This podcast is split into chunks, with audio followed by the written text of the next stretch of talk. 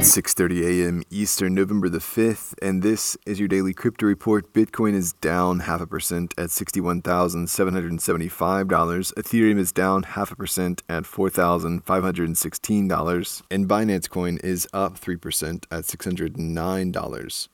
Those leaders by market cap, top gainers in the last 24 hours, Crypto.com chain up 22%. Chia up 18%, and ARweave up 17%. Today's episode is brought to you by the digital marketplace UnGrocery. If you've ever thought about who your food comes from, UnGrocery is the place to shop.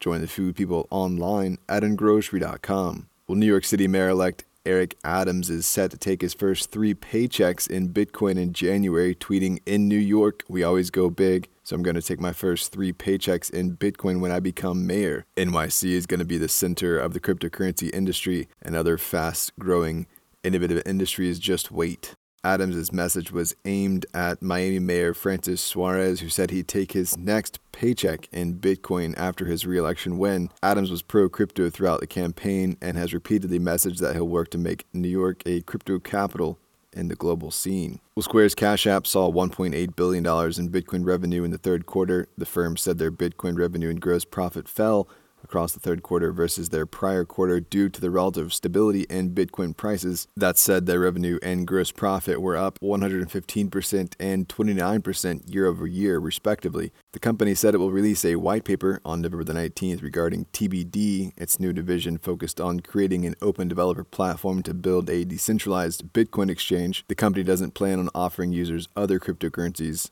apart from Bitcoin. Well, the regulator in South Korea said they do not generally view NFTs as virtual assets. The Financial Services Commission clarified that NFTs are not under the regulatory framework for crypto as long as they are used as collectibles rather than as payment or investment.